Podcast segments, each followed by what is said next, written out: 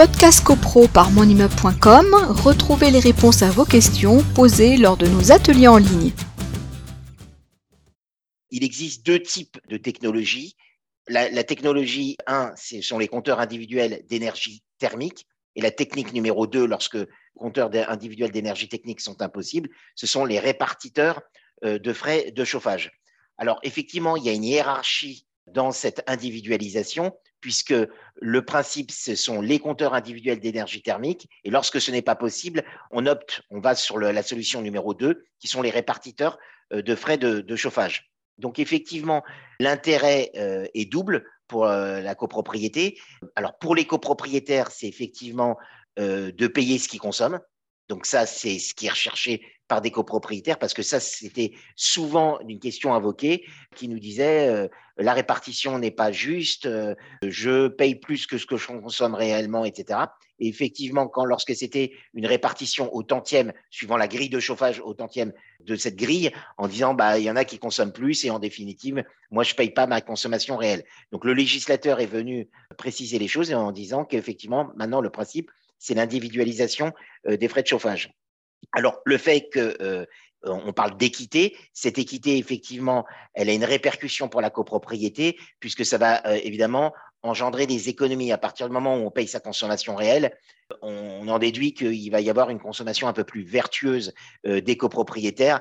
Et on a pu constater avec les années que les factures globales, alors en tout cas, les factures réelles, le coût de l'énergie a augmenté, c'est autre chose, mais en tout cas, la consommation d'énergie a été modulée par cette individualisation.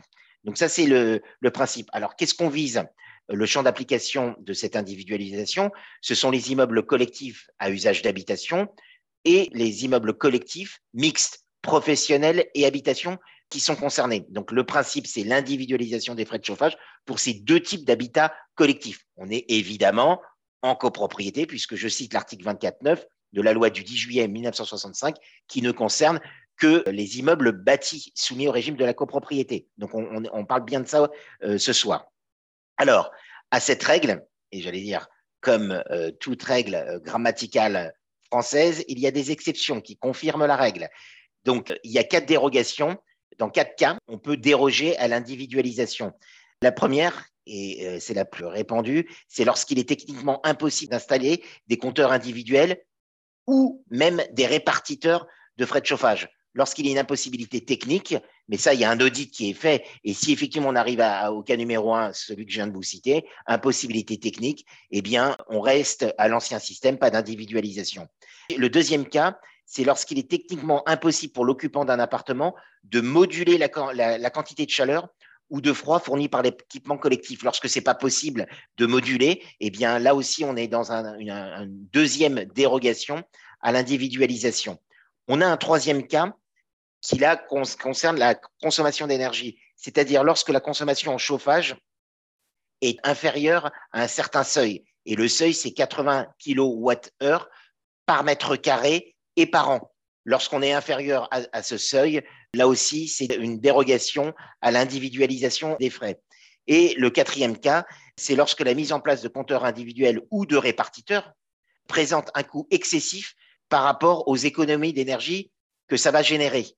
Donc, si l'individualisation au final coûte plus cher, eh bien, c'est un motif euh, dérogatoire.